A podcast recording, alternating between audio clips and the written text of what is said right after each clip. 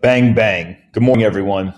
It has been almost exactly five months since the original lockdown orders went into place in the United States.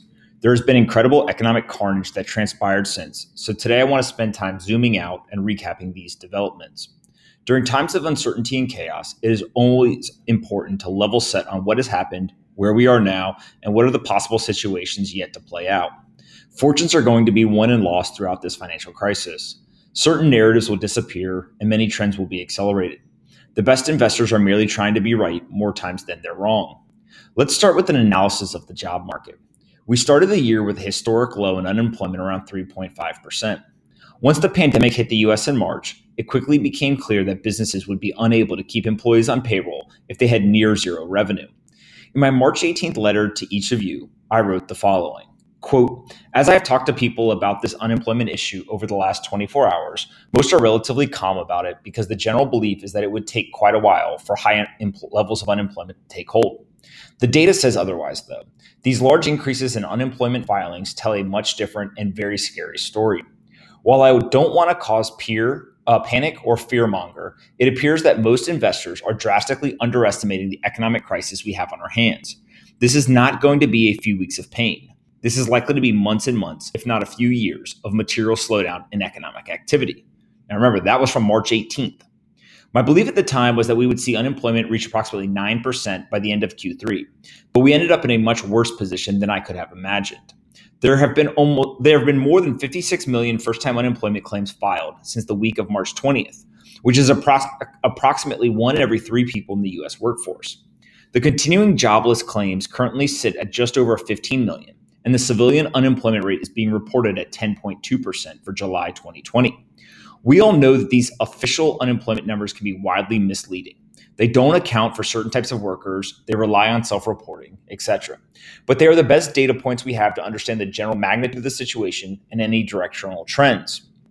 In the last five months, more people lost their jobs than most investors had expected, and it appears that there will be inflated unemployment levels for many years to come.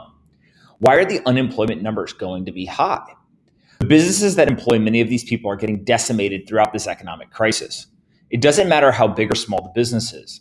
Governments forced people to shelter in place, which drastically slowed the velocity of money. They even mandated the shutdown of many types of businesses, which only further accelerated the damage. Take restaurants, one of the most heavily affected business sectors. A recent Yelp report from the end of June showed that 23,981 restaurants that are listed on their platform shut down completely at some point during the pandemic, and 53% of those have already decided to close their doors for good. It also shows that approximately 41% of the businesses on Yelp that chose to close their doors at some point since March 1st have since decided to permanently shut down the business. We won't know the true damage on small businesses until the government releases a more complete data set later this year or in early 2021. With that said, my belief is that we are likely to see 20 to 25% of small businesses in the United States be shut down for good before the economic crisis is over. If that were to be the case, we could see 10% of all jobs in America destroyed. Small businesses make up 50% of the jobs in the US. Big businesses aren't doing much better. As you would expect, the damage is sector specific.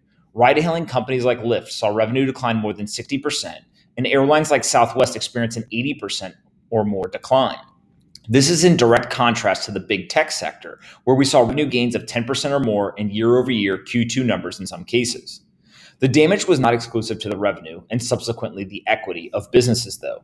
McKinsey created an interesting report that highlights the probability of default among various industries.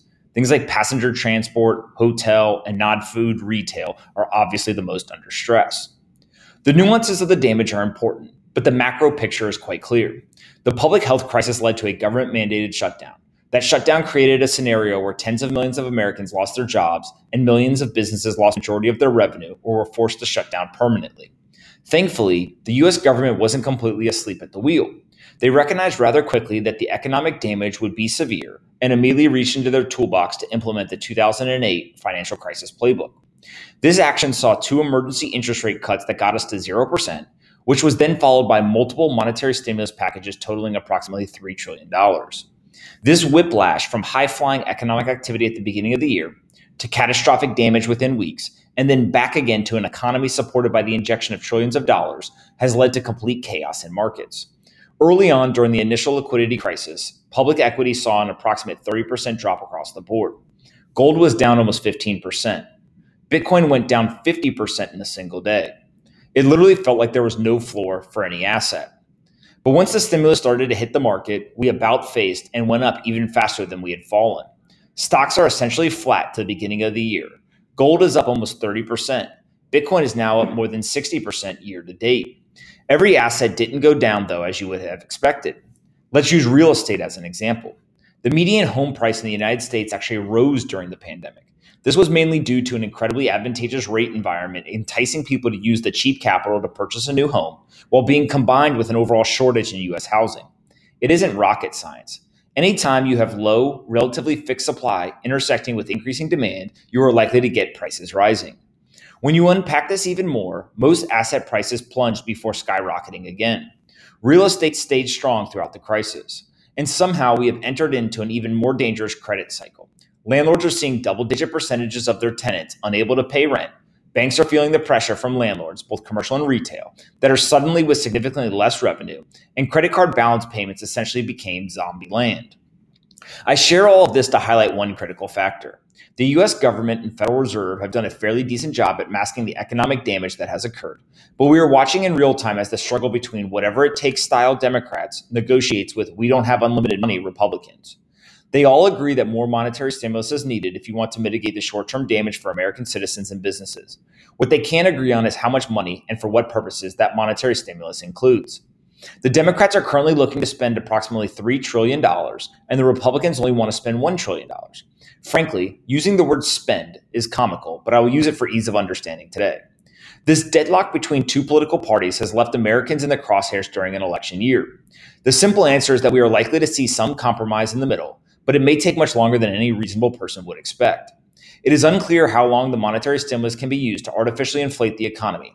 The economic damage on the ground is worse than most anticipated, and it is concerning that it is not improving in any dramatic way. This leaves us with a solid understanding of what has happened and where we are today. But where are we going? Honestly, this is the scariest part to me. We seem to be headed toward a world where the leaders of our country become more emboldened to make decisions optimized for short term gain rather than long term sustainability. This is best illustrated in the recent talking points coming out of various Federal Reserve organizations. We have heard from multiple people that they believe we should set the inflation target higher than 2%, while also committing to no action to slow it down until the official numbers reach as high as 2.5%. Another way of saying this is that the Federal Reserve is suggesting that we violate their own guidance in an effort to solve the problem this quote one time. We all know how this temporary measures in government go. They almost always become permanent. As I have discussed at nauseum in these letters, a 2.5 to 4% official inflation number could lead to the lowest socioeconomic classes experiencing 10 to 20% inflation at the same time. The pandemic has been incredibly painful for many people. Some have lost loved ones, others have found themselves jobless and many have been hurt financially. The idea that the Fed and the government counterparts are going to solve the problem is wishful thinking, in my opinion. Not because they are incompetent, but rather they don't have the tools to solve the problem for the average citizen. They can pull large levers at a macro level, but those efforts tend to be quite ineffective in helping the little guy. So, what can you do moving forward? First, this has been an incredible learning opportunity for many people. You must do the hard, disciplined things during the good times so that you can drastically reduce the likelihood of economic ruin in bad times. Spend less than you make. Invest your capital intelligently. Let compound interest work for you. Hold assets that protect you against inflation. These timeless personal finance rules are as true today as they have ever been. Second, you can prepare yourself for what is likely to transpire over the coming months and years. There have been trillions of dollars printed, with more probably on the way, so it is a common belief that inflation will naturally rise. As this happens, those caught holding cash will get their purchasing power destroyed, while those holding real assets will see their wealth artificially inflated. Building wealth is a game, and that game has rules. You have to understand these rules in order to successfully play the game. While I don't give financial advice, my best way of guiding you on potential paths forward is to simply explain what I am doing. I've set aside a predetermined amount of cash that provides me about six months of expenses. This gives me peace of mind that I won't find myself completely screwed if every investment went to zero tomorrow. With the rest of my wealth, I have aggressively invested over the last few months in inflation hedge assets. These include Bitcoin and real estate. The only public stock I hold is GBTC, which is in my retirement account. Other than that, I have a long time horizon and have worked to position myself to benefit rather than suffer from the inflation that I believe we are about to experience. Lastly, the coming months and years will most likely require incredible patience. Once you have done the work to understand the structural changes that are occurring, you can position yourself to capitalize. But once you are in position, it becomes a waiting game. It will be important for people to remain calm. Don't overreact to short term price movements. Hell, don't even look at the day to day news. Generational wealth isn't built overnight. It is actually built historically by making directional bets and then doing nothing for very long periods of time. You don't have to be a genius to get wealthy during times of economic crisis. You have to be diligent in doing your work. Be courageous and convicted in how you position yourself, and disciplined and humble enough to patiently wait for markets to play out. This is all incredibly easy to talk about and just as difficult to execute. Best of luck to each of you. Hope you're staying safe. Continue to be kind to each other. You never know what your neighbor is going through. We will always be stronger when we collaborate, learn together, and seek cohesiveness rather than divisiveness. That's it for today, and I'll talk to you tomorrow. Before I let you go, though, I want to quickly also mention I've partnered with Masterworks. I think that they could be a key part to a lot of people's strategy. History has taught us over and over again that those who diversify into alternatives like art outperform those who don't. No one has proven this more than investors like Leon Black, 22% of his net worth in art, and David Geffen, 20%, who have quite literally made billions from art. There's one major platform for the rest of us, though. The kind of paintings that you can score big time returns require big time capital. But Masterworks allows anyone to add stability to their portfolio at a cost anyone can afford.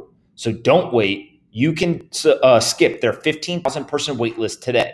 Use the link in the email. You can skip the 15,000 person waitlist and start buying fractional shares of multi million dollar paintings, just like the billionaires do, today using Masterworks. I'll talk to you guys tomorrow.